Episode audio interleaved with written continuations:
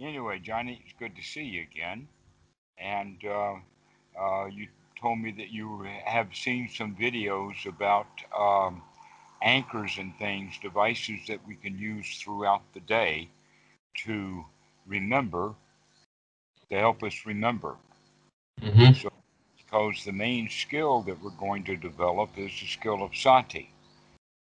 That's the most important skill in the sense that if you don't remember to practice or to put into play your skills, then what's the use of having those skills? Mm. Yes. Okay. Uh, an example of that, in fact, is um, there is a case now to where a young man has just been shot and killed by a female police officer who mistook her gun for a taser thinking that she was using a taser when in fact she shot him with her gun. Right? That's a very interesting thing. I can understand that cops get into the heat of the moment and they lose all of their mindfulness, all of their awareness, and act completely by instinctual uh, mm-hmm. behavior. We all do that. Cops are very good at it. That's why they're hired as cops, is because they're, let us say, not smart people. Smart mm-hmm. people get smart jobs, and um, people who react and re, uh, to things are hired as police because mm-hmm. they react. Okay, and this is a case of it to where this cop didn't even think about it long enough to recognize what kind of weapon do I have in my hand. Yes. Right. This is a very clear uh, point of that she needed mindfulness. She needed to wake up and look what she had in her hand and, and her whole life has changed because of one mind, one mind moment when she had no mindfulness. Mm. It's a kind of um, kind of uh, compulsiveness rather than a conscious decision. Um, mm-hmm. And uh, what we learn is over time, uh, by by applying this, one of the things that we come to understand is my how much of the time each one of us spends in kind of an automatic behavior, mm-hmm. a pre programmed behavior. In fact, the, uh, the pre programming was done right down into the DNA. This is why we call it instinctual behaviors because it's built right into the DNA. But uh, we were also born as humans and that gives us the ability to wake up to not have to follow our DNA. That we have the frontal cortex. We are humans and we can do that.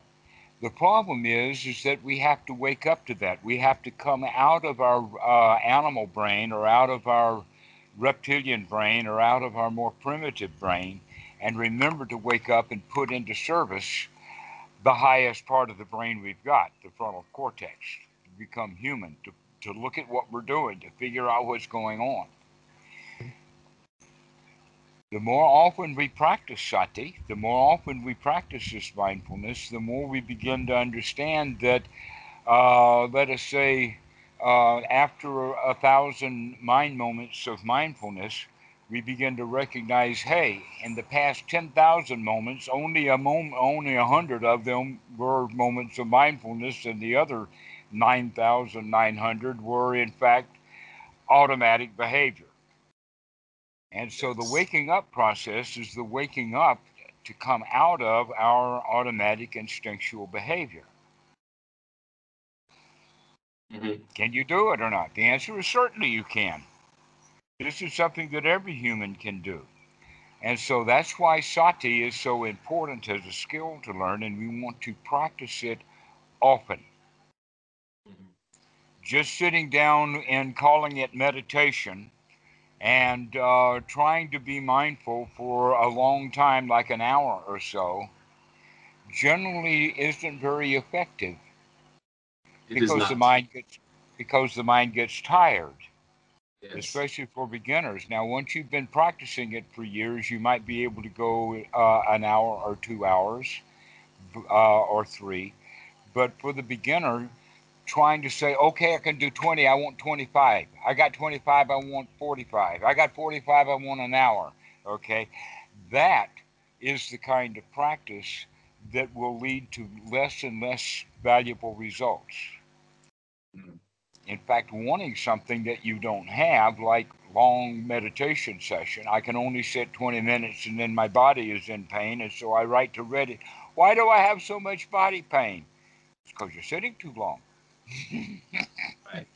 Working too hard, trying too much. That what we need to do is to bring it back to where we can have it throughout the day. Mm-hmm. And so there are a number of techniques that we can use for doing that.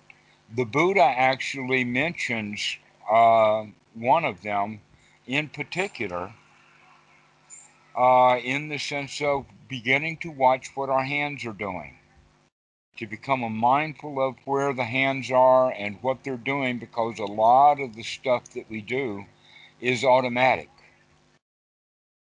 and I say automatic, really, really buried deep into the brain. An example of that is a brand new tender infant that's only a day or two old has almost no control of the hands. You know, mm-hmm. they wave them around or whatever like that, but almost no control. And yet, if by accident or by design from some really terribly minded, unwholesome person actually puts the, that baby's fingers or toes onto a very hot object or into a fire, the hand itself will draw back. Yes. The baby's hand will jump out. Isn't that amazing? Even though the child is not capable of, of handling. And so this means at that level, the hands are already pre wired into a very primitive part of the brain and that you can see uh, those activities in process when you see people in agitation. And one of the times that people will be in agitation is when they're waiting for something, like waiting at the airport, or waiting for a train, or waiting for the bus, or waiting in the doctor's office.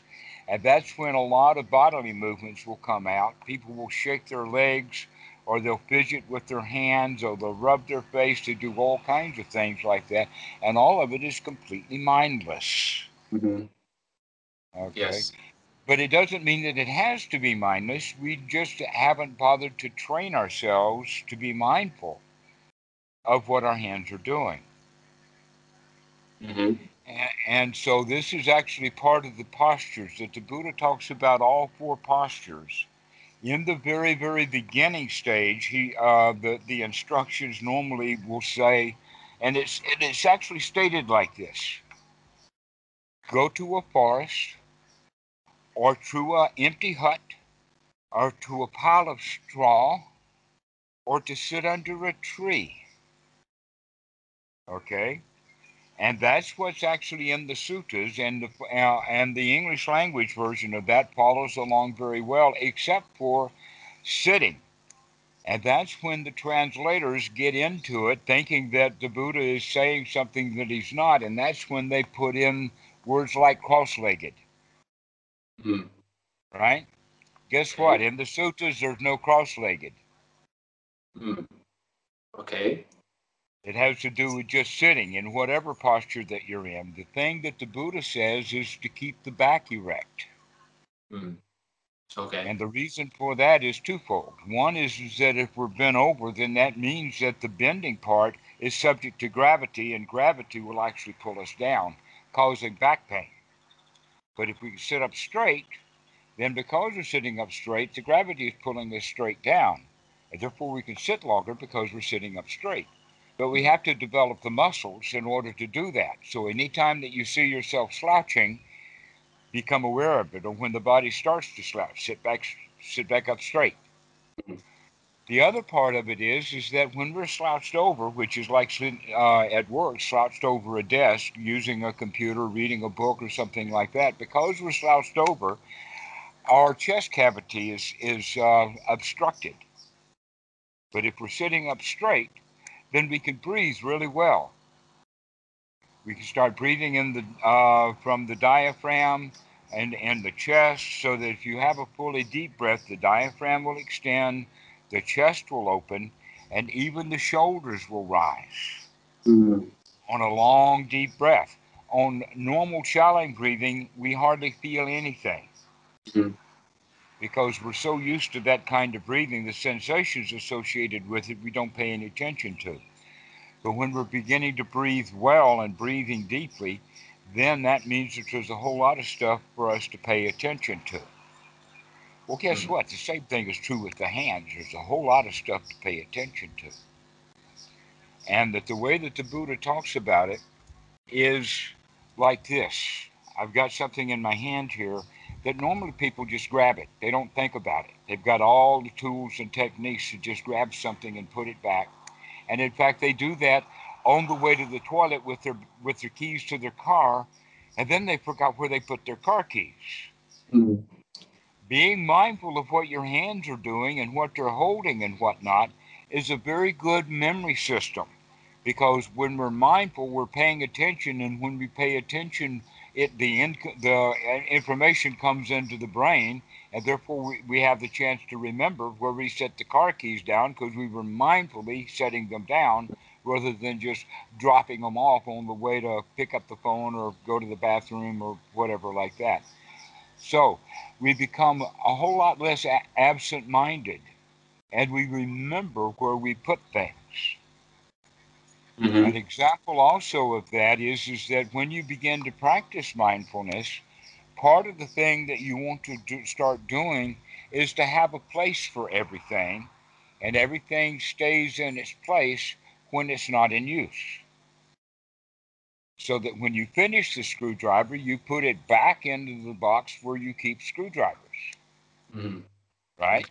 This mm-hmm. is what we're getting at. Okay, so we don't just lay things down willy nilly like people do, that we actually start living an organized life. Mm. And we begin to use that organized life or seeing that organized life by beginning to watch what our hands are doing. Mm-hmm. And we begin to note that I'm going to put the things back where they belong. Where they have, and when I say where they belong, they belong where I decide they belong. So I'm going to choose where things are kept, and then we keep them there. And guess what? Now you know where all your stuff is. Mm, right. Yes. But most people, they don't have a clue where much of their stuff is because they don't remember putting it down. Right. Okay. So back to the idea then. When we pick stuff up, we're actually going to make note of that. In the sense that instead of just grabbing it, we're actually going to slow it down and actually uh, do it almost poetically or as if there was a dance, like this. And note when you touch it, what's the first thing that touches it? It was this finger over here this time. This is what touched it. But almost immediately, all the fingers are grabbing it. But this is the first thing that touched. Okay? So, and then we can pick it up but when we come to set it back down again, we do that and then we open the hands and then let it go. When we go for that kind of mindfulness, we begin to understand how the hands work better. We remember where we put things, and it's also uh, an opportunity to practice mindfulness, to wake up, to watch what we're doing, to be here now rather than to be in thought, lost in thought, or on the way to someplace. That when we set the car keys down, we set them down right here, right now, mm-hmm. rather than on the way to someplace, because on the way means we may not know where it is. right. Um, yes, that does remind me of. Uh, so, a, a, friend of mine introduced me some months ago about uh, Gong Fu tea, uh, which is uh, a practice of drinking tea in a very a very skillful way, very uh, paying really close attention to what we're doing. Paying and, close attention, exactly. Mm-hmm. Yes, and so that's what makes it skillful. Not that this is exactly every movement that's done right, but that you remember to do it right. Just like in uh, proper society, you don't drink a cup like this. You drink it like this and hold the pinky out. All right but you have to remember to do that. Mm, right. Mm-hmm. Uh, yeah, and uh, so there's uh, all kinds of things to do and to pay attention to the um, the the touch, uh, grabbing the cup, touching the cup, dropping the cup on the on the tray again, uh, the color of the tea, the taste of the tea, uh, all kinds of like uh, movements that we do with our arms, how to properly drink, how to properly grab a cup, how to properly uh, brew the tea, how to uh, grab the gaiwan and transpose the tea from the gaiwan into the cup, and all kinds of um, all kinds of things to like pay attention to, how they how they feel, how they sound, uh, how they look like, and uh, it, it reminded me of uh, maybe I'm going a little bit on the tangent. I don't know, but I, I wanted to just refer to this because it reminded me when you mentioned the the hands, the hands thing uh, of like feeling what touches first and all all that stuff, and uh, it immediately reminded me of that um, mm-hmm. because uh, it's a well, practice I do every weekend for a couple hours at least. and uh, okay. Yes. With a tea ceremony like that, you can now see with this that that's actually just using the tea as an object and the ceremony as an opportunity to Absolutely. practice mindfulness. Absolutely. So, in yes. fact, the tea ceremony is a, a, a meditation practice.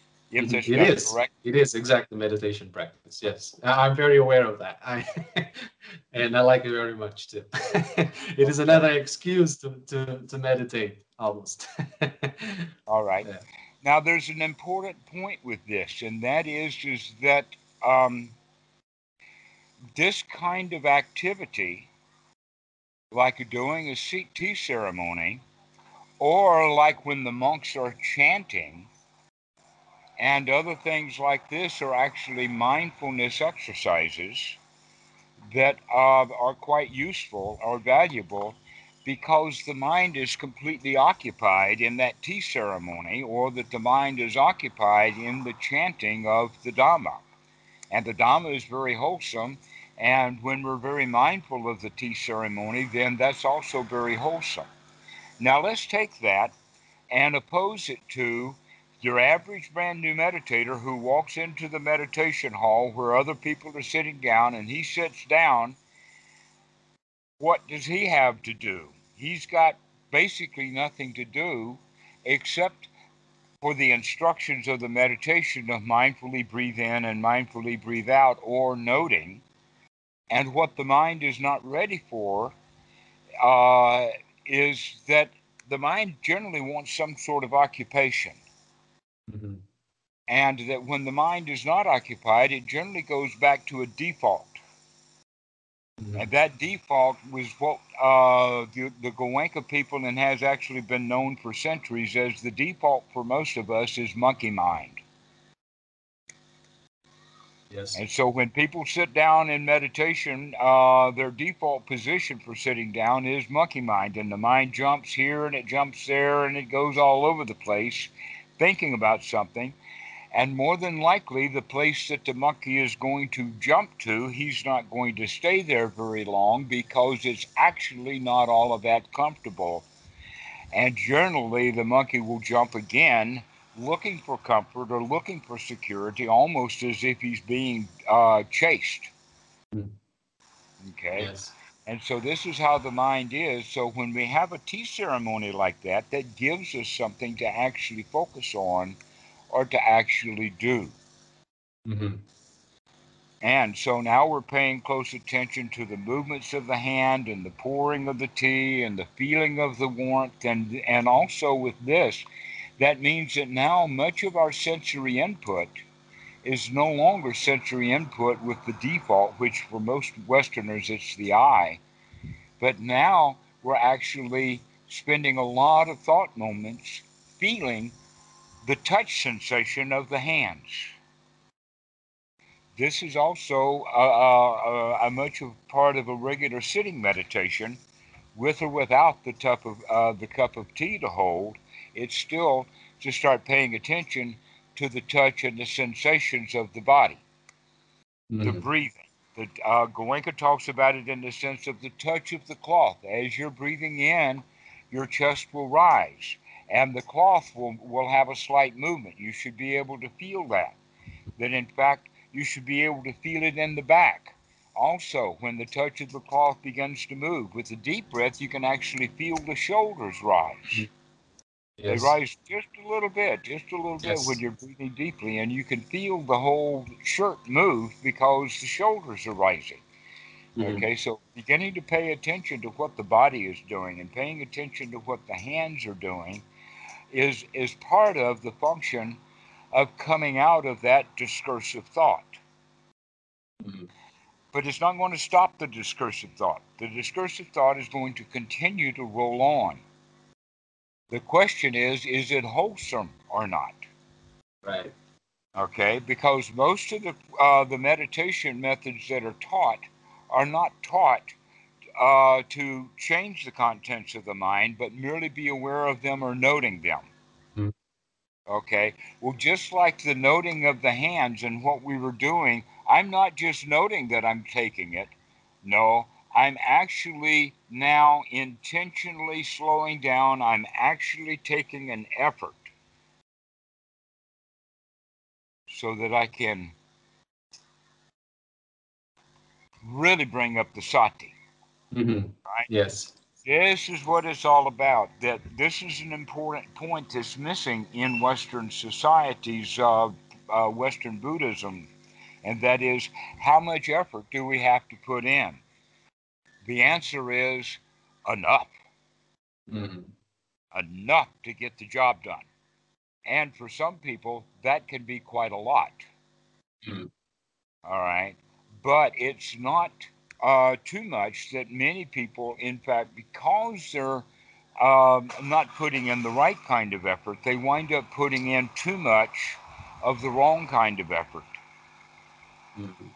Right. And so, what we want to talk about is the kind of effort that it takes to wake up, investigate to see what the mind is doing, what kind of thoughts we're having. And then, once we've decide, defined that this thought is not worth having, we now have to take the effort to throw that thought out. Just like we're taking the effort to slow the hands down and get to feel the touch. Just like when we're breathing, we want to breathe deeply. All of these are active things that we have to do. Mhm. This is not a passive meditation. Right.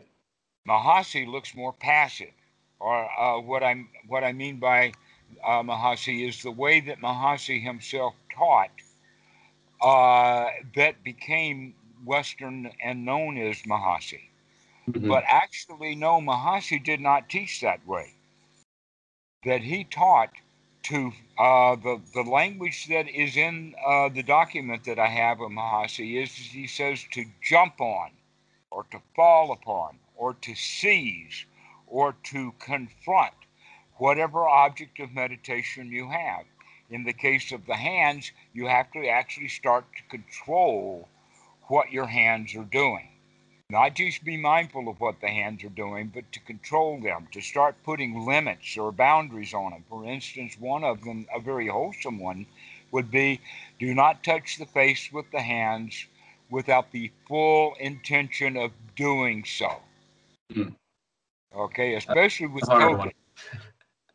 hmm Do not scratch. Mhm. Okay, is be another one. That in fact this is a this is actually a bomb, and what I would say is is that any time that you have a scratch, that the thing that you automatically should do is say, let us put a medication on it, not scratch it. Mhm. The dogs scratch because it itches. Humans mostly scratch because it itches, only because they're using the same part of the brain that the dog is using. I don't like it. I don't like it. I don't like it. You know. Mhm. Yes. Okay. And that damages the skin. Bringing mindfulness up means that now we're going to start taking control to seize the object, to make sure that it's a long breath. If you're if you're mindfully breathing shallow, then you've got no skin in the game at all, and the mind will just wander right away into uh, monkey mind. Mhm. But if you're intentionally making sure that every breath is a long in breath and every breath is a long out breath, that means sati on the in breath and sati on the out breath, and sati on the next in breath, and sati on the next out breath. And now we're developing the skill of sati. Mm-hmm. Okay. Okay. So, and how we develop these skills is because we've got to put some skin in the game. All right. An example of that uh, uh, would be a, a, game on the computer, a computer game. Perhaps it would be a game of solitaire or a Sudoku or even a, a an action game like, uh, um, oh, what are the. Uh, Call of Duty or something. uh, I've forgotten. There was one, uh, oh, oh, yeah, a felony car chase or something like that. Or, mm-hmm.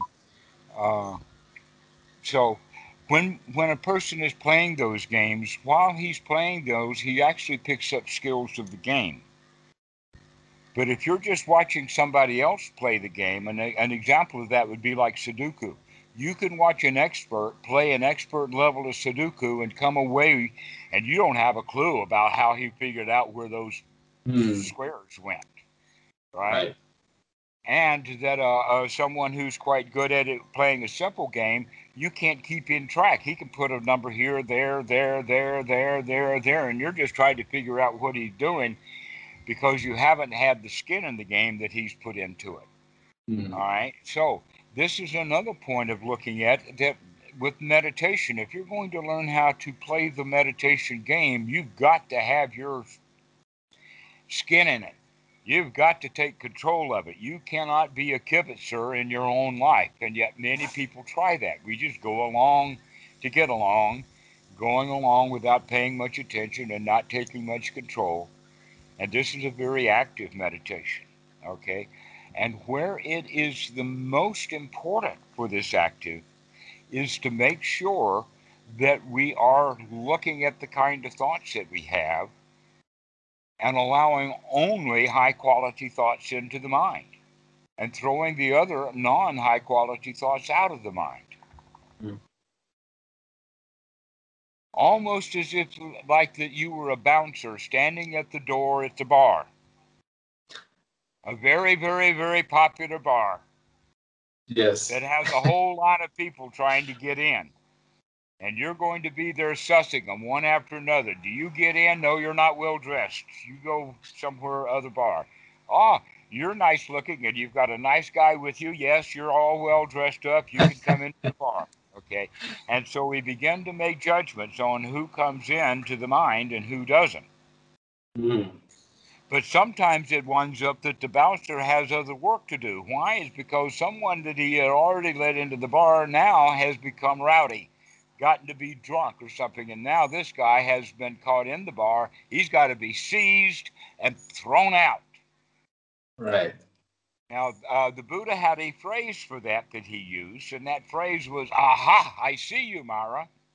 Mm-hmm. I see you, unwholesome thought in the mind, but guess what? That new thought, Aha, I see you, is actually now a wholesome thought. Mm-hmm. Right. That aha actually changes our energy level. It begins mm-hmm. to put some enthusiasm in there. But most people, when they recognize, for instance, that their mind has wandered away from the breath, they will go into, oh, poor me, oh, poor monkey mind, oh, I'm out of control. This meditation stuff is so hard. Right. And yes. besides that, my back hurts. Why am I doing this? Okay. This is all uh, um, show, uh, points about that this is not the right, correct practice, and yet this mm-hmm. is the practice that people wind up doing because they don't have the proper instructions. Mm-hmm. But once you understand the proper instructions, then you can say, okay, I have to actually be that guard. Mm. And that uh, the guard actually then has three qualities to him. One is sati. In other words, you the the bar uh, um, uh, bouncer has to be there and look. Okay, he's got to be doing his job. He's got to be alert. The second thing is, is he's got to be a good judge of character, or in our case, thought. Is this a wholesome thought or is it not? This is where one's right noble view comes in. And as the uh, the view increases, what that means is is that we're even better and better at seeing what is unwholesome or what is unsatisfying or unsatisfactory in dukkha, and what is in fact third noble truth material, mm. freedom suffering. So we can begin to have thoughts like, "Wow, this is so nice. This is freedom. Mm. No suffering, no worries, no problems here." Right? These are wholesome thoughts. These are the kind of wholesome thoughts that we should begin to have. Uh, those wholesome thoughts about the body. Wow, this breath feels really nice. Wow, I can feel it all over my arms. So, wow, I could really feel that energy coming up my butt. Mm. Okay. This is the kind of thoughts that we have, that we're not here trying to remove thoughts from the mind. That's a little more, not only isn't it advanced practice, it's not even necessary. Mm-hmm. That if we can get our lives to where you have one wholesome thought after another wholesome thought after another wholesome thought, thought after thought, 24 7, I don't think you need much of anything else out of the teaching of the Buddha. That those mm. wholesome thoughts, that's the big one. Okay. Because thoughts, wholesome thoughts means that number one, we're free from um, dukkha. Number two, we're free from hindrances. Number mm-hmm. three, we're secluded from unwholesome states. Mm-hmm. Which means now that the natural joy will arise, especially if we help it along. We can talk ourselves into it.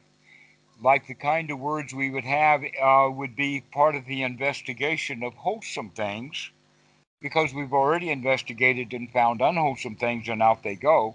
So now all we're left with is wholesome things to think about, right? Mm. Wholesome thoughts like um, this present moment is great. Wow, I feel really good. And we're actually talking to ourselves that we're actually noting this sukha. I do feel secure now. I do feel safe. Because most of the day we don't feel safe. That's why we're so agitated. That's why we want to get the work done. We've always got something to do, which means we're unsafe if we don't do it. So now we're going to be uh, feeling ourselves and talking ourselves into feeling really safe, really secure, really um, uh, comfortable, and satisfied. And mm-hmm. we can actually talk ourselves into it by first noting these things and two, having our uh, discursive thoughts in that range. So we think about actually what we're thinking about is these jhana factors that mm-hmm. we're developing. Yes. This, uh, we're actually looking at the fact that I can keep my mind focused on the wholesome. I can apply it to the wholesome and sustain the wholesome. Mm-hmm. Okay? If we can do that and do it sufficiently and for a while, then we gain confidence that I could do this. Mm. Okay. Speaking, now that you mentioned that, the confidence thing. I noticed that recently. So last time we spoke, I asked about dullness and uh, how to deal with that, and uh, the doing like those conscious, like longer breaths, make sure that there's enough air circulation going around around and stuff. Uh, really helps. I've noticed that it helps, um, mm-hmm. and so that that was really nice now what I'm facing. That's good confirmation because, in fact, when you tell me that, that too helps build confidence. Right. So now I have a verification that it works. Yes. But now that I I'm paying attention that I'm touching my face. uh, uh, so now that I so I've been I every sit that I do, I have I get piti. And it feels like it's getting easier and easier to get piti. And in fact, it's getting so easier that I'm starting to doubt it whether or not this is actually piti because it's getting too easy. And I'm like, kind of, I don't know. and well, so that's because you were sold a big bill of goods. What does that mean? The, well, Buddhism is sold like a religion. Hmm which means that we do great, big, extraordinary things, magical things, powerful things. And people expect that out of Buddhism. Yeah. Where in fact, what Buddhism actually gives is the gift of not much. Yes. Very little, in fact. Yes. So in you fact, say the joke is when somebody says, "Well, what is nihilism?" The answer is there's not much to it. yes.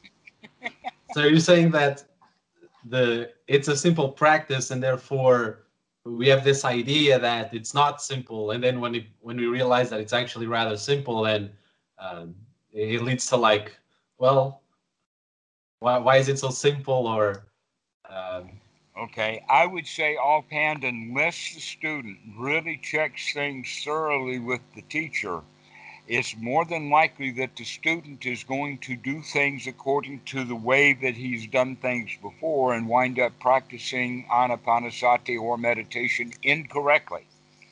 Because he's not practicing it correctly, he's not getting results because he's not getting results and he works very hard and still doesn't getting results, he thinks that the practice of meditation must be very difficult. The reason that there is only a few people who get good results out of meditation is because there's only a few people who are practicing correctly. As Right. opposed to the fact that a whole lot of people are practicing correctly, but very few people succeed. hmm, Okay, that's not the case. It's not that many, many people practice correctly and only a few succeed. It's that almost everyone practices incorrectly and only Hmm. a few practice correctly and all of them succeed at it.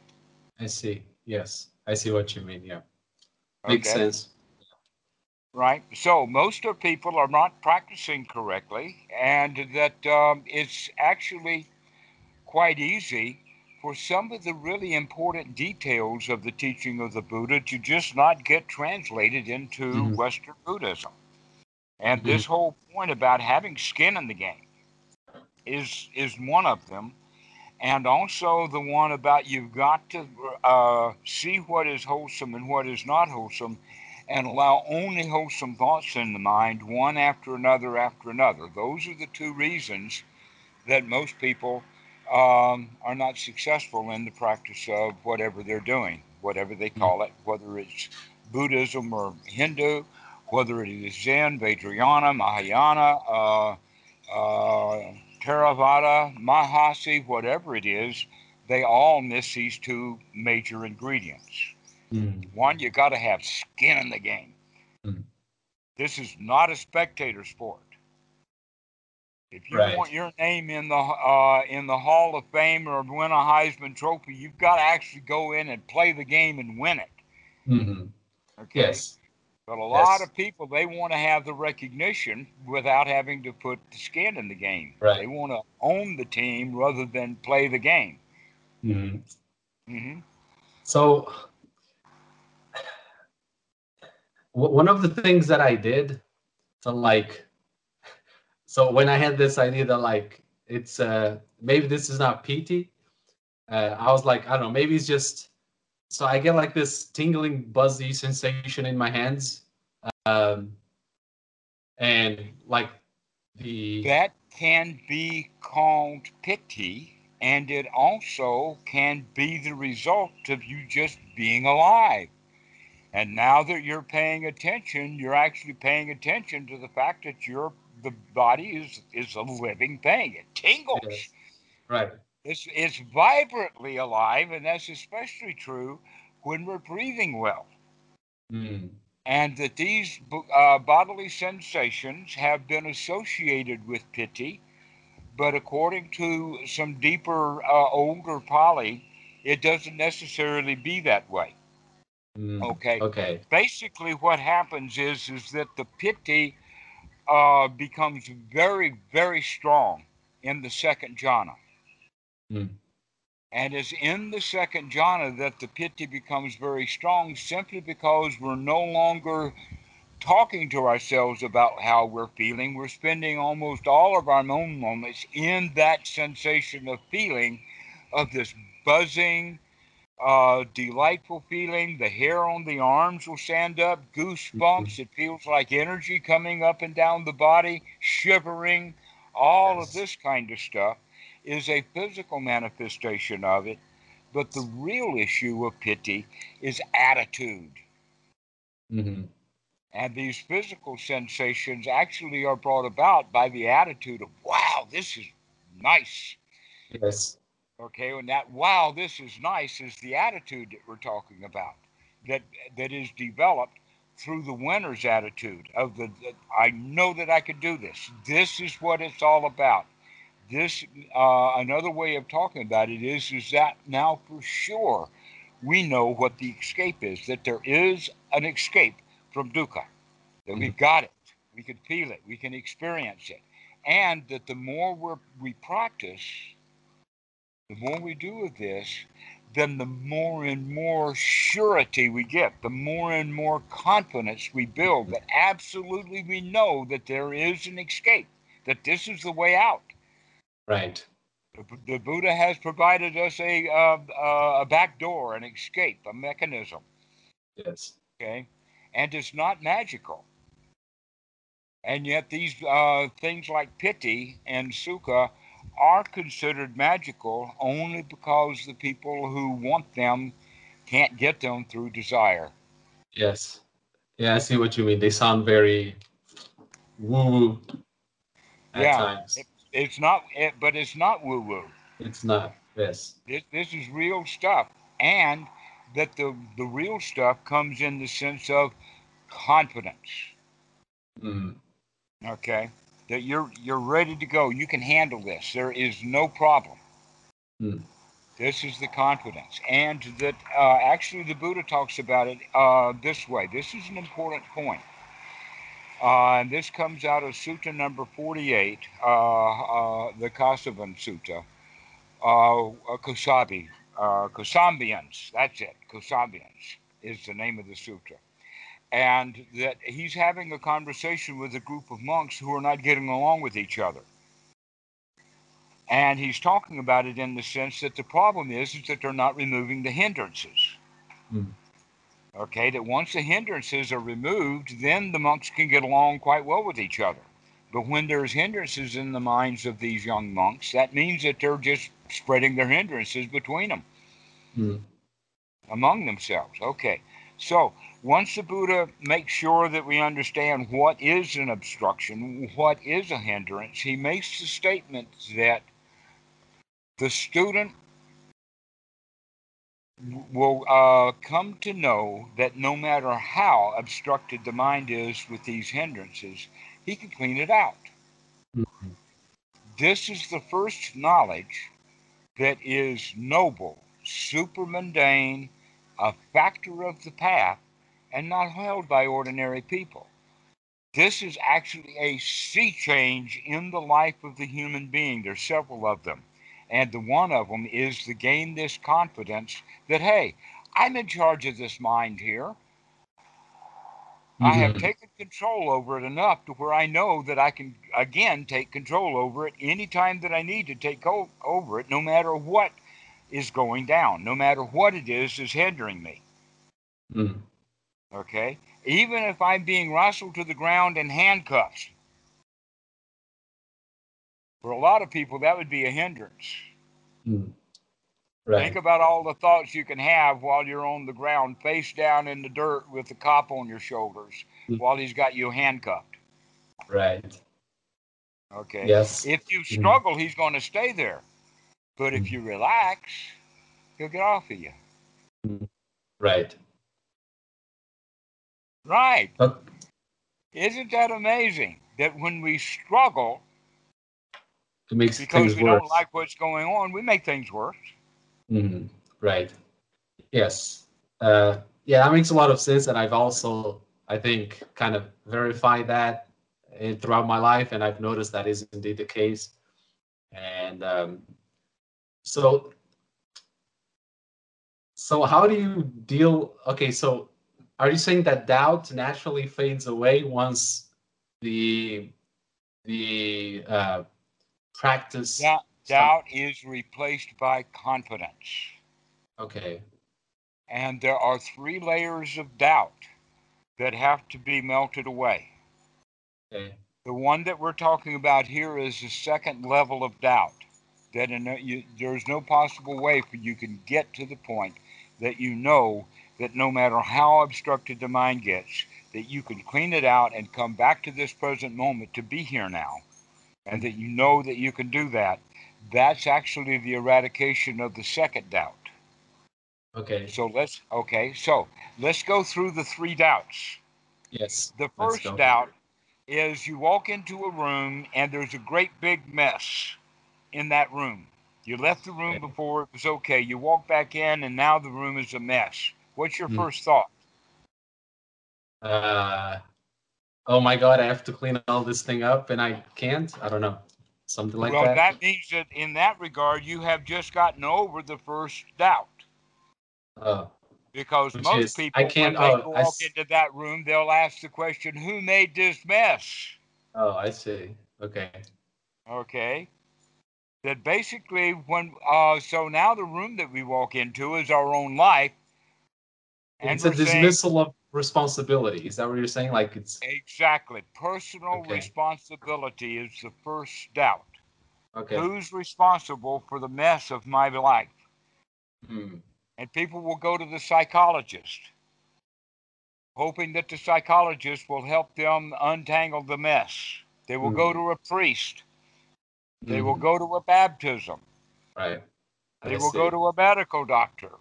Mhm. They will go to a shyster. Many shysters, one after another after another, always hoping that someone will sell them something that will make them feel better. Mm. And they always are disappointed. Mhm. This is why the second noble truth is so important. It's so profound that we can actually begin to make progress on the path of the Buddha only after we understand not that there is suffering, that it exists, but that the cause of it is inside. Hmm. Okay, what do we mean by that? My own personal greed, wanting things I don't have. Mhm. my own personal will will wanting to get rid of stuff that I've got to put up with Mhm. and the delusion that I'm out of control Mhm. okay so that it's the delusion and it's these three things especially delusion it's our delusional thinking that keeps us wanting things and trying to fix things that aren't broken etc like this thinking that we will feel better if we can fix it Hmm. Yes. No, without recognizing, oh no, the fixing has to be done now in that second noble truth. It's Yes. the fixing on the inside. So that's the first doubt that we have. Who's going to make my life better? The answer is there's only one person who can do that, and that's the one who is in inside. Okay. Yes. Nobody on the outside is going to help you. Okay. Right. That the Zen master can do a little bit, but he does, the Zen master does not know what's in the minds of the meditators, but he can can tell when someone is not in the room that they're in lost in thought because if he walks up behind them and they don't straighten up just a little bit or give him some message to know that they that the student knows that the Zen master is there, he's going to whack them with that Zen stick. Right? Yes. He's going to let them know, here I am. You didn't what? You're not paying attention. Okay, but other than that, the Zen master doesn't know what they were doing. Doesn't know what they were thinking. Mm. Right. Right. Okay. He could have been thinking about the Zen master coming up behind him. he, Yes, he could have been yes. thinking about what happened on the other side of the planet or something that happened long ago or the girl that's sitting beside him or whatever it is. We don't know what's inside somebody's mind, but we can see some of the mindfulness as to Yes. whether they're uh, exposing it uh, with bodily movements. Yes. But normally, if we don't know what's in anybody's mind, if the doctor doesn't know who what's on uh, what's on anybody's mind, how can he possibly help fix that? Only the guy who's having those thoughts knows that these thoughts are unwholesome. Right. All right. So that's the first doubt. The second doubt is are you up to the task? Can you do this? And we just covered that. That that sutta is talking about the answer to that question is no matter how obstructed the mind gets, I can clean it out and come back to this present moment. I can do that every time I remember. and I'm practicing to remember often. Okay, this is the eradication of the second doubt. Okay. Of knowing that I can't, that I'm in charge here. Not that I should be in charge, but that I am in charge. Okay. So that's Okay, the so- second level of doubt. Go ahead. So, so if I'm understanding you correctly, the first doubt is the uh, recognition that that it is our responsibility to to uh, do the things we must do, the, the changes that and and uh, it isn't like to blame on something or someone else or that uh, it's a kind of recognition that we can do it and that it is our responsibility to do it and Right. and the second one is a kind of like it doesn't matter how hard or difficult or complex the situation is um, it is possible to uh, take responsibility over it and do something about it is that something like that exactly so. Exactly so, except that I would take the hard or difficult parts out. okay Okay, because those are attitude. It's, it doesn't matter whether it's hard or difficult. It's how I observe it. Is it hard or difficult? The answer is no. It's not hard. yes okay Okay. right so the the hard or difficult is already the hard and difficult is a kind of uh it's a kind of judgment Hindrance. already right Yeah. Right. It's a it's a judgment. It's a hindrance. Yes. It's an unwholesome thought. This is hard. yeah yeah yeah, yeah. this Yeah, is hard. That's- that's a hindrance, and it hinders us from being absolutely successful, absolutely joyful. Mhm. Right. No, the right word to use is this is easy. Mhm. Yes. Yes, okay. officer, I really enjoy you being arresting me right now. Let's have a ball at it. Make those handcuffs really tight now. Okay. Yes. I think I, I got what what is the next one then? All right. So, after we gain skill in the first jhana, this is actually coming up to, uh, or let us say, visiting often the first jhana, because in fact, uh, in order to have our mind completely clear, but once we've gotten beyond that, we get into the full-on practice in the first jhana, where we actually now are noting very wholesome things Mhm. especially we're noting things that are associated with the Four Noble Truths and the Eightfold Noble Path. In the sense of, this is dukkha. Oh, this is what I'm doing that causes that. Oh, this is freedom from dukkha. And then on the level of the path, we can say, I see you is unwholesome. Okay, so that's one's right view. We can also ask ourselves questions like, how's my sati? How is my effort? Am I putting in enough effort on this? Okay, and so we start evaluating how's our how's our skill levels going. This is something that's wholesome to do, is to actually, in a way, to congratulate ourselves for yeah, check it off. I've got sati. Yeah, check it off. I've got right view. Yeah, check it off. I've got right effort. Yeah, check it off. I've got right uh, attitude. Okay, so with this, there is a new level of understanding that comes, and that understanding is hot diggity dog, the Buddha is right. The Eightfold Noble Path and the Four Noble Truths is, in fact, the path. Hmm. This is the path for me, and all of the other crap that I've been doing is not the path. So, this third knowledge then is the knowledge which eradicates the doubt with the knowledge of this is the path. We know That sounds what like is the f- path and Like one of the is not the path. Almost. Pardon? Uh, that that almost sounds like one of the fetters. The the the Yeah, of yeah. course. Okay. That's exactly what I'm going through. Okay. Precisely. The fetter of doubt. And the fetter uh, of doubt is eradicated with the knowledge and vision of what is and what is not the path. Okay. Along with that, when we are in the first jhana, then we recognize that we are not in a um, a woeful state of selfishness, Mhm. which means that we can observe ourselves not being a self or in selfishness. And we Mm. can recognize, in fact, there is no self. There is a human being, there is a personality, but that personality is not fixed. Mm. Once the personality is there, doesn't mean that it's not changing, that it's permanent, everlasting, and um, those kind of things. That in fact, the personality is still dynamic, and there's no self or entity in there that is itself a self. Okay, Right. like the, uh, like for instance, a car. Now, in the time of uh, uh, uh, uh, Milinda and uh, Nagarjuna, they didn't have cars, but they had a chariot. And the king was asking Nagarjuna about this. And the and uh, uh, Nagarjuna says, "With your permission, sir, I'll give some orders to your men." And he had them take the chariot apart, so that the wheels are over there, and the red pole is there, and the basket's over there. And then the, uh, Nagarjuna asked King Milinda, "Where's the chariot?" Right.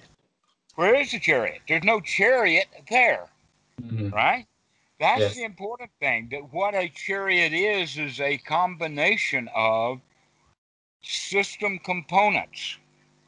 And when those system components are not put together properly, or they're spread about, then there is no uh, chariot there. Yes. Okay, the same thing was with a clock. No doubt when you were a kid, you took a clock apart. Yes. You know, the ones that have the gears and the wheels Yes, and all of that know. kind of stuff. Right, okay. Guess what? When we take the clock apart, it's no longer a clock. Now it's just a bunch of gears and springs and Mhm. things like that. It's got to be put together right, exactly in this in the way that it was designed, in order for you get the functioning of the clock out of it. So the clockness doesn't exist. Right. It's There's just no a such thing as a clock. just an idea, a concept. It's just an idea. It's a concept that's put together, and it has a new benefit. Like you probably heard that uh, in system theory, that the whole is greater than the sum of the parts. yes. There's a a practicality to it, a usefulness to it, but uh, Right, exactly. And so the uh, the uh, the whole uh, that's greater than the sum of the parts for the car or the the chariot is transportation. Mhm, right. Yeah. Okay. Uh, the um, the clock's parts, when that's put together correctly, then uh, uh, have to say it, It says the way. time. No, no. What No? what you do have though is ticking, oh, right. Okay. ticking, yes. regular ticking, and it goes clap, clap, clap, and every time it does, it moves that uh, uh, um, uh, hand. Hmm, hmm Okay. So Okay. we then have the delusion that that tells time. Yes. all all the clock is doing is measuring distance and measuring it accurately. So think about a big grandfather clock that's got a pendulum, right? What is actually uh, the calibration to make that clock accurate is exactly how far it goes back and forth and the hmm. time it takes of that pendulum. So what that clock is actually recording and measuring is the movement of the principle. How far did it go back and forth from here to there, but back to there, back and forth and back? Now the obviously answer is it's not going anywhere. It's still there, but we're not talking about the fact of location. We're talking about a movement. Yes. Just like time for the human actually got started because of the movement of the planet Earth. Yes. And we think we know what a year is, but now that they know how to measure a year, they find out that every year is a different measurement. Yes. It changes a little bit all the time. 2020 was not exactly the same length as Yeah. 2019. I think like th- four years ago or something, they actually added an extra second or something, um, or five years ago, something like that. But yeah. Um, so what what you saying is that time is uh is like it's I'm like saying that change- time does not exist. Yes. All we have is now and here, Okay. and that uh, time is nothing but the distance between here and there. yes. Okay, so uh, in, the reason that it takes time to get from here to Bangkok is because of the distance. Mm. Right. Mhm. That's what really is there is the distance, not time itself. That's why this is a concept of um, uh, Einstein when he understood that space and time are the same thing, and he Mhm. calls it space time. This is space. It's a distance. That's what clocks measure. They don't measure time. They measure a distance instead. We don't know how to measure time because it really doesn't exist. All we can measure is distance. Right. Isn't that amazing? Yes. Is a- okay. Sorry. Go ahead. Go ahead. Okay, so in the, in this regard of um, the time, then is irrelevant, and that what we can recognize is is that um, the thing for us to sp- uh, spend our mind moments doing is thinking about uh, the Dhamma, thinking about how to apply the Dhamma in the sense of what's going on right now. Is this sukha? Is this dukkha? Is this uh, uh? Uh, is the mind straight? These are the kinds of things that we want to do uh, without any regard to, to time or postures that we're in Mm. but rather that we're going to spend our time looking at wholesome things. This and the time that we're spending is just right now. That's all. I, I don't ask you to do anything next week. Just Yes, right yes. now. Always just right now. Yes. Okay. Always keep a wholesome thought right now, knowing that you can do this. And so this is what we mean by then knowledge and vision of what is and is not the path. Now there's also a hooker to that, and that is is that uh, that what is not the path is something in particular that we have always thought was the path. Mhm. Okay, what is not the path is everything that you ever learned. Right. All the stuff that you learned from your parents, all the learned stuff that we got at school, all the stuff that we uh, um pick up from society in general, Mhm. all of that stuff, regardless of how much we learn or how much we get, none of it uh, arrives at the state of freedom. Mhm. They Yes. all are insufficient. Yes. Everybody goes out feeling bad. Okay, that's why they we understand that if that if we're talking about what is the path to freedom, that everything that we've been doing up to now is not it. The Yeah. Buddha has a particular word for this, and the word is silabbata paramasa, and it's referred to as the second fetter. Okay.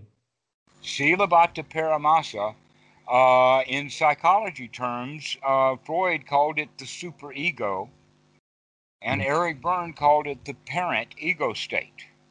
Mhm. We can also think of it as critical thinking, judgmental thinking. This is good, this is bad, I like this, I don't like that. And this is all uh, judgmental, critical thinking that has a layer of ignorance built into it. Mhm. Okay. And what we're doing is we're changing that, intentionally changing our thought pattern from being critical into being nurturing.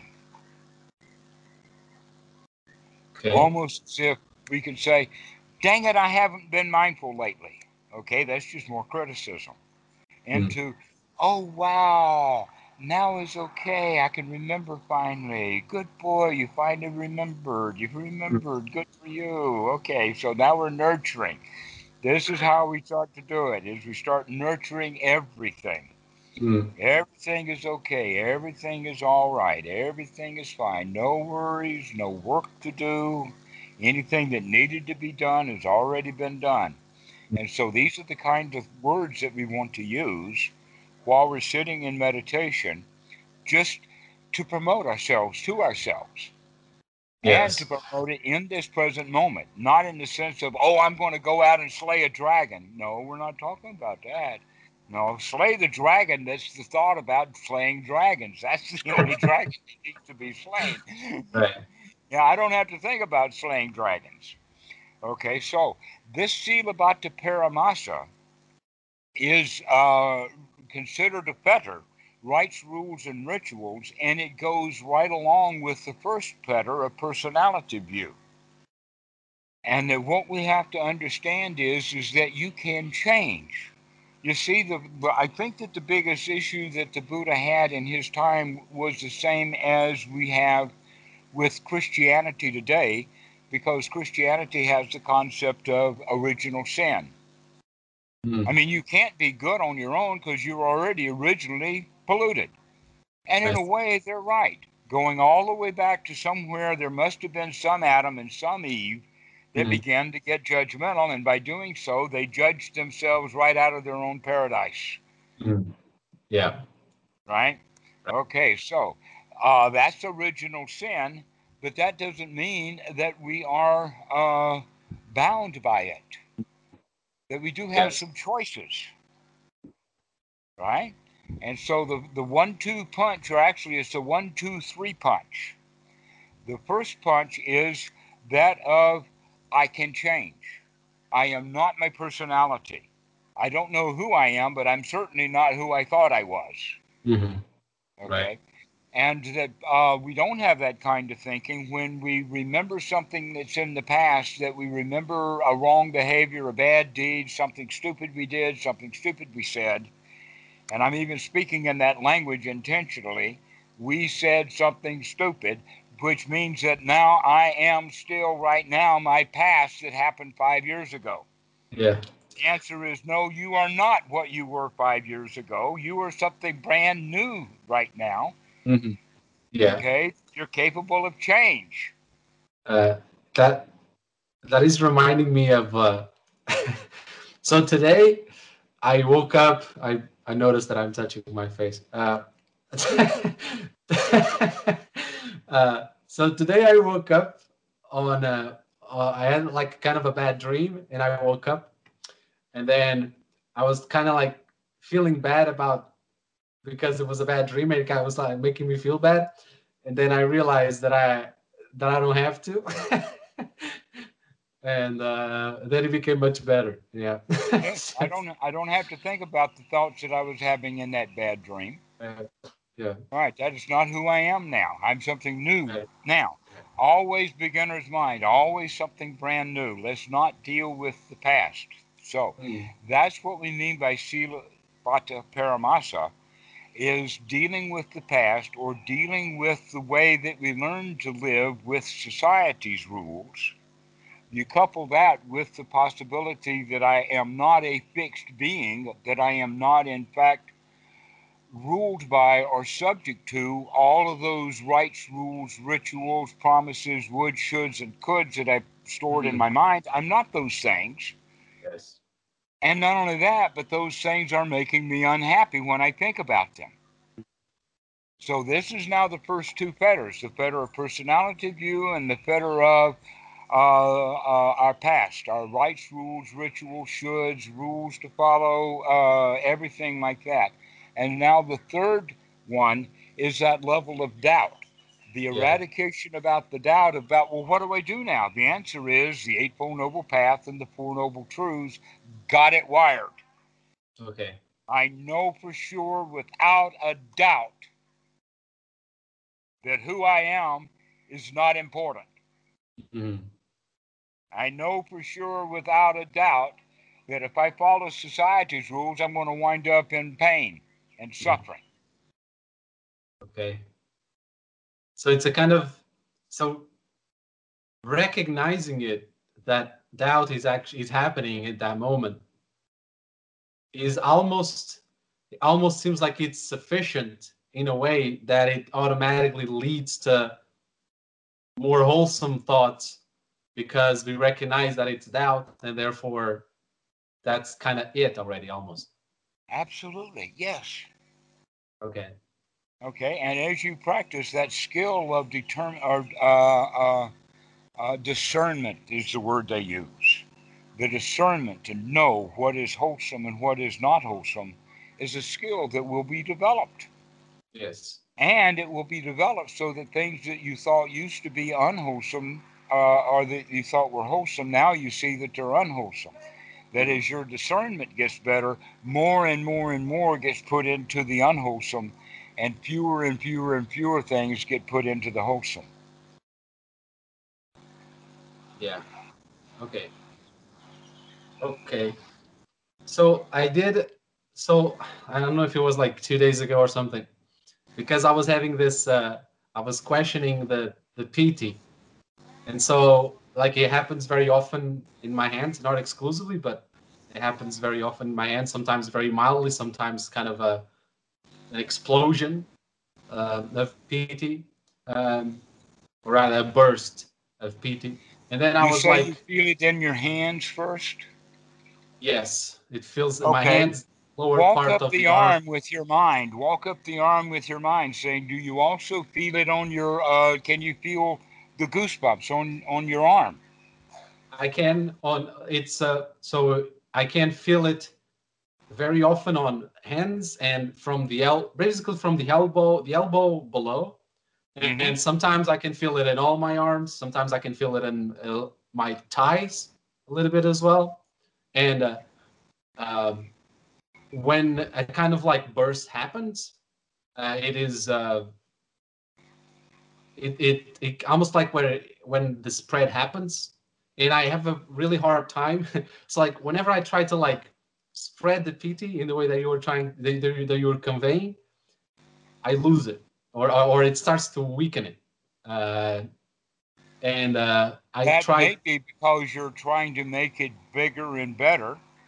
You're trying Yes. to make it grow because you're not satisfied with the way that it is. yes yes it, it certainly is that it's a Okay, kind of like i want more it's uh, I want more. No, we yes. have, that's that's a hindrance. Yes, Wanting I- I- more, I recognize something it. that you don't. Now you see that. Okay, yeah, this is but this is the skill that we begin to develop is to recognize that we're our, our own worst enemy when we want something then we automatically uh, go into a kind of an attitude of i'm missing something yeah. i don't have Uns- enough. unsatisfactoriness already there. Unsa- and, and back into dukkha again exactly. Yeah. yeah.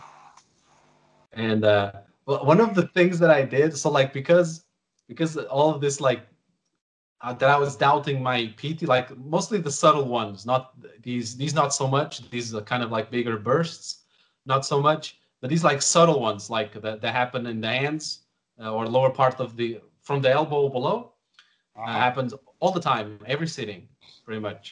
And they happen very quickly like maybe five minutes in 10 minutes in and sometimes it's a little bit more subtle. And I was starting to doubt at least that subtleness.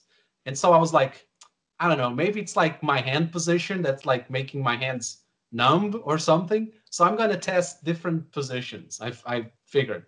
And i tried like two different positions and i got piti anyway yesterday i sit at work um, for like five minutes or so and i got piti as well so it doesn't and I was like, okay, I think this is well piti no because what you're talking about though is you're talking about a physical sensation yes, right? I am talking in about a physical. okay all right Yes, let, let me make sure that you understand that piti in in reference to the word piti is not these sensations of the body it's the attitude of i can do this this is much more of what we mean by piti uh, rather than because if it were only bodily sensation then it would be part of kaya this is actually an emotional thing okay, the piti is actually uh, uh, the sense of I know I can do this.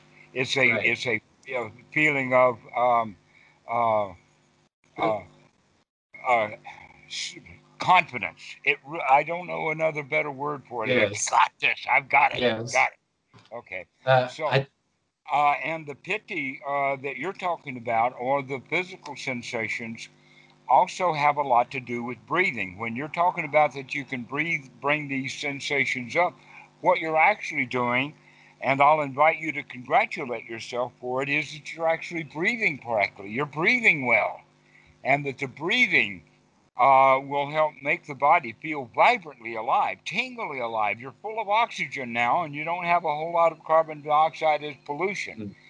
Okay, Okay. and so um, we e- even if we're really tired, we can sit there and do some deep breathing and come right out of that tiredness. Mm-hmm.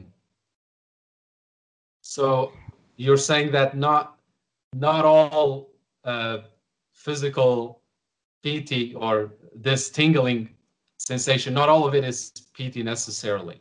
It, it, it can. You're saying that it can be a manifestation that is being represented on the body, but it doesn't necessarily imply that it is always the case. Right. But we do want to talk about it in the sense that it does have the feeling of euphoria. And having the body completely vibrantly alive has the quality of that euphoria. Okay. Yes. Uh, I think that euphoria is a better word because it's, it's better understood than the word bliss. Mm. Bliss, I'm, I'm not sure people even understand what the word means. Uh, but in euphoria also has a huge aspect of enthusiasm built into it. Okay. Mm. So it's the enthusiasm that gives us the euphoria, not the, uh, the high uh, oxygen content of the blood, but they go together. Okay, they they yes. work really work together. The body and the mind work together like this to bring about a, mm-hmm. a, a an, an, enormous sense of well-being. Mm-hmm. Okay, right. so uh, uh, working with it like that to also not pay just attention to the to the sensations uh, of the tingling whatnot, but allow yourself to really, really like it. Okay. Okay, congratulations. Oh, yeah, there it is again. Wow, wow, that is yeah. so amazing. Ah, you know. Yeah. That okay. that's uh that feeling that that feeling of feeling nice for it being there happens all the time. I want to say. But okay, I think that helped. I'll I'll investigate a little bit deeper so should I, for example, let's say that once like this subtle tingling arises, uh, should I continue to apply mindfulness on the breath and keep like kind of a, a secondary, kind of like peripheral awareness of okay. the tingling or? It, this, this we can understand it this way. If you are breathing long, slow, deep, easy, natural, relaxed breathing, then you're probably down to about uh, maybe six breaths a minute, maybe five breaths a minute. Five breaths a minute is a count of 12 or about 12 seconds for an in and an out breath, okay? 12 seconds, if the average mind moment is a tenth of a second, we're talking about in that 12 seconds, we've had 120 mind moments. Right. Which means that we have 120 opportunities for mindfulness. Mm-hmm. And we're only going to put a couple of those mind moments onto the making sure that it's a long in breath and making sure it's a long out breath. And that leaves us more or less 100 or more mind moments to do other things with. I have heard students talk about that even though I'm watching my breath, I still have these background thoughts. They're not in the background. They're just part of the mind moments. There they are. It was, just didn't last very long. You go to the breath, you go to the mind, you go to the breath, yes. you go to the mind. They're all right here in front of us. It's what the mind is doing. It's nothing about a background. Okay. Mm. So when we see it like that, then we recognize we've got plenty of time within that breath to do all kinds of things we can go down through that checklist as I'm breathing in. How is my breathing? Good. How is my piti? Good. How is my um, uh, sensation and touch as I'm breathing in? That's good. As I'm breathing out, how is my investigation skill? How is my sati? How is my um, effort? And so we can uh, apply parts to the Eightfold Noble Path and review those. The Buddha would call that completely wholesome. He puts that on a list of objects that are worthy of paying attention to. So, our piti, our sukha, our uh, lack of hindrances, the ability that we can apply the mind, sustain the mind, in other words, jhana factors, those are all items worthy of noting. Mm. How's my equanimity? How is my investigation? How is my uh, uh, relaxation? Aspects of the um, seven factors of enlightenment would be things that we could uh, uh, be noting. So, uh, uh, how does perception work? How does consciousness work? In other words, we can begin to pay attention to actually how the mind itself works as a very wholesome way of spending a couple of three mind moments or, or a few. Okay, so while you're breathing in and while you're breathing out at uh, the rate of, of five breaths a minute, that gives us 12 seconds, and we can pop over 15 or 20 items in that one in and one out breath. And then we got another in and an out breath, and we can go down through that whole list again. Right. Okay. And so Anapanasati is actually a kind of a complete meditation because uh, we're getting the mind in a wholesome state so that everything that is wholesome is worth ob- observing. Now, here's something that's very interesting, and that is, is that uh, in normal med- meditation, the noting means to note whatever there is there.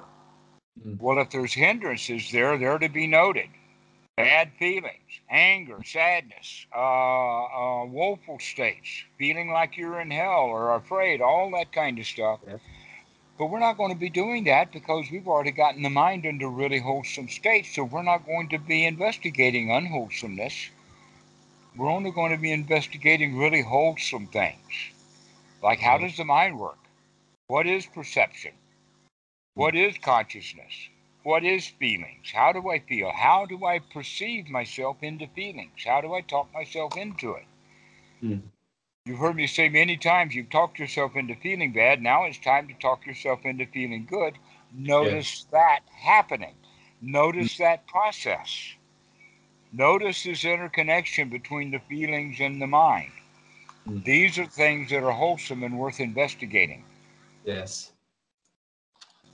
Well, one thing that's very, I don't know if that counts, but when you said like this last part of like the feelings and the mind and the sensations and all that stuff, the one thing that I noticed is that uh, I think I've also heard someone say that, and but it was that emotions they are very physical in a way. For example, like um, like the the and anxiety anxiety is like a kind of like tightness in the chest you can feel the physicality of it or the, that the uh, like the like a, a nervousness is a uh, sweaty palms stuff like that uh, mm-hmm. and so I've got uh, a whole kind list. Of, yeah yeah there's a I've got a whole list okay when when we feel sad we feel really uh, an empty uh, sensation in the gut Mm-hmm. Yes, yeah. When we're angry, the the uh, the throat will tighten up, and mm-hmm. sometimes mm-hmm. even our fist will ball up. Mm. Okay, things get really tight when we're angry. Yes. When we're yeah. really anxious and uptight, we feel like we got to go someplace. So my, the yeah. the body is full of uh, adrenaline, and we yeah. can feel it right here in the chest, mm-hmm. a mm-hmm. tightness. Okay. Yes, this is exactly right. So you can see, in fact, the body is a um, uh, is completely a, uh, a mechanical, electrical, chemical system, and that that uh, electrochemical system is controlled by the mind, but it operates throughout the body. So the reptilian yes. brain will communicate with the pituitary and the pineal glands that they have right back here, the pituitary and the pineal gland and they communicate directly with through the granular system to the adrenaline gland. This is how the adrenaline gets pumped up. Mm. Well, guess what? Where is the adrenaline uh, gland? It's in the back, mm. halfway up the back, and it sits just where? Right on top of the kidneys. That's remarkable. Why? because the adrenaline gland gets his uh, poisons, his junk, to manufacture adrenaline right out of the kidneys. Mm.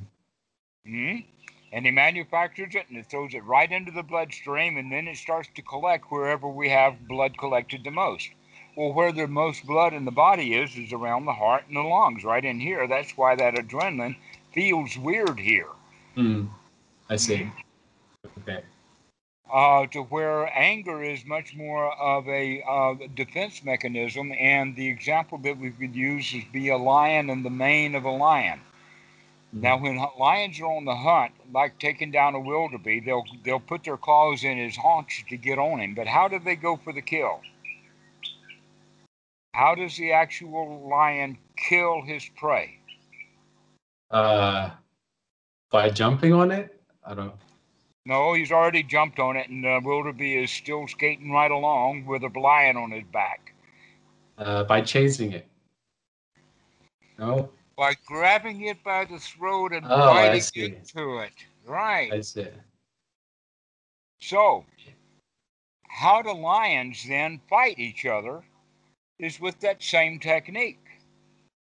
Therefore, the lion who has the most protection on his throat will be the survivor of that battle. This is why lions have manes, Mm, okay. is to protect the throat.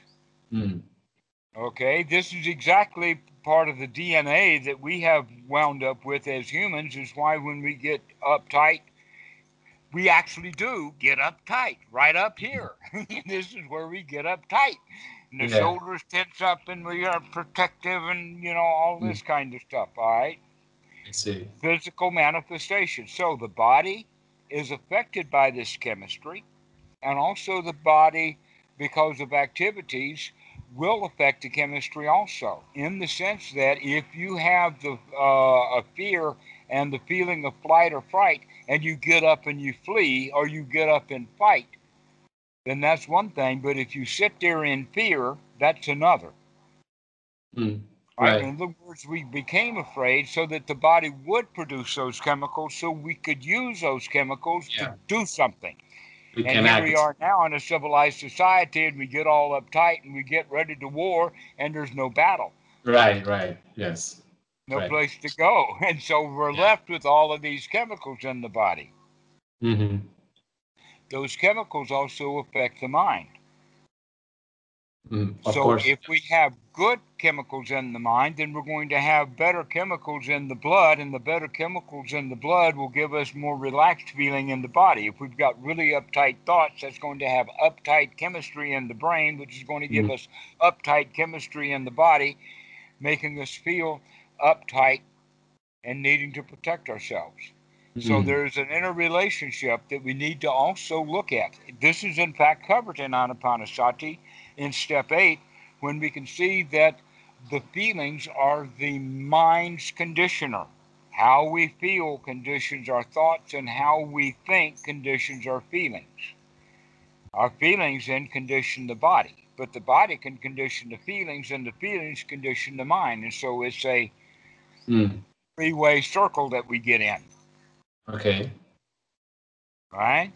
So if we can see that, that's good to recognize that process. But we want to Mm. do it by observing that how uh, by observing that I can relax. We don't need to watch how we get ourselves uptight until we're actually getting ourselves uptight. But if we're in a wholesome state, we can see so much better. If you get really ticked off at me, it's going to be really hard for you to hear what I have to say. Right. Yes. Exactly. We just can't Mm. hear. We can't. I mean, when when we're full of agitation and anxiety and and uh, Mhm. uh, anger and whatnot, it's almost like the brain just switches off. Why? Is because the body is getting ready for battle, Mm, and we don't need no blood in the brain. mhm. We need it for fighting. Okay. This is a Yes. holdover from very very ancient times. The human body evolved to where we are now, but our society evolved faster than the body has. Mhm. Yes. So the human body is still 100,000 years ago, and here we Yeah. are off into 2020 society, and things don't Mhm. fit very well together. We Yeah. haven't evolved very fast, Yeah. It leads to all kinds of issues. Um, raising all kinds of issues. But the solution to that is, is let's actually live here in the here now, rather than living in our own past, mhm. because we lived our life as if the, our, our lives were dangerous. I think if there's anything that uh, students of Anapanasati come to understand is is that life is not dangerous. Life is to be completely enjoyed while it's here. It's not going to be here long, but let's let's enjoy it while we've got it Okay. Instead of trying to keep it. You see, most people are think life is so precious they got to work really hard to keep it. I noticed that. And then we're not enjoying it. Hmm. We're preserving it. It's like having our cake and not eating it, and then the refrigerator uh, for two weeks, and the cake is old, and now we can't eat it. Yeah. There's never actually enjoyment of the thing. Right. Uh, so now is the time to really enjoy our lives. Let's talk ourselves into being in a really good state so that we can really enjoy what we're doing. Right. So, um, I also wanted to ask about uh, what are your thoughts on uh, metta and uh, how can Now, I? just hold some thoughts. Yeah. Let's talk about it a little bit later when we can go into it in more detail. Okay. But metta is, and when we're thinking in, in meditation practice, when we're thinking about metta, we're thinking about wholesome thoughts Mhm. generally. I, But it is dangerous because we can fall into hindrances even when practicing met, metta. yes. In the sense of, may all beings be happy except him. no, I don't want him Yeah. to be happy. right. I see. Okay, so Yeah. so there's all kinds of ways we have to be careful that yeah, metta is mostly wholesome. Let's make sure that it is. hmm Yeah. So it is totally okay to like just implement metta into the uh, practice of anapanasati, right? Or Yeah, I feel good. You could uh with, with thoughts of wow, wouldn't it be nice if everybody felt this good? right. Now that's real metta. I see. May Okay. all beings be happy is something a loser says. That's the victim's metta. May all beings be happy. I would like to be happy too. May I and all the others be happy? Yeah, but I'm unhappy. Okay, so no, we got to, in order to practice metta correctly, we've already have to have the mind in a wholesome state. Okay. And then it would be wholesome. Okay. I see. So we can do it during the. You can use metta for gladdening the mind. Yes, Yes. you can gladden the mind with metta. Yeah. So, uh, well, I usually do it in the end of a session, not all the time, but sometimes. And uh, I was starting to like wonder, maybe it would be like nice to do it in the beginning as well, and then. It when uh, you think about it. okay. And then Sure. when you think about it, you're thinking about it right now. And so you do it right now. Okay. I don't know about beginning and ends of sessions All right. because the okay, yeah. beginning of the session is happening right now, and at the end of the session is happening right now. Okay. okay. Sure. Uh, yeah. Okay. Um. Yeah, I think I had uh, more stuff to ask. well, we'll call next time. You can. There's plenty of time. No Yeah. problem. Next week I should be able to do it like during The the reason week. we have so much time, by the way, is because time doesn't exist. We've already covered that. It's just measurable change, measurable distance. Right. But you can Uh, call again, no problem. We can talk about it. There are many many questions will come up. In fact, the Okay. uh, the later questions almost always usurp the for, the the former questions. And quite often, when I'm answering one question uh, to a student, embedded in that answer is the answer to his second, third, and fourth question anyway. Right. Yeah. Yeah. Okay. So Excellent, Joni. I'm really glad you called. This has been a delightful conversation. yeah, I, I enjoyed it too. Uh, I'll I'll do my best to apply what has been uh, discussed here, and uh, yeah, and You I'll do call. that. Yeah. Don't try. Not even your best. Just enjoy it. right. Uh, Enjoy yes. yes, I'll do it, and I'll call. I'll call some other day next week, I think, because uh, my work schedule changed again, and so I should be able to have more free time during the week rather than weekend only. So, but yeah. Good. Okay, Good to see so All right. bye bye.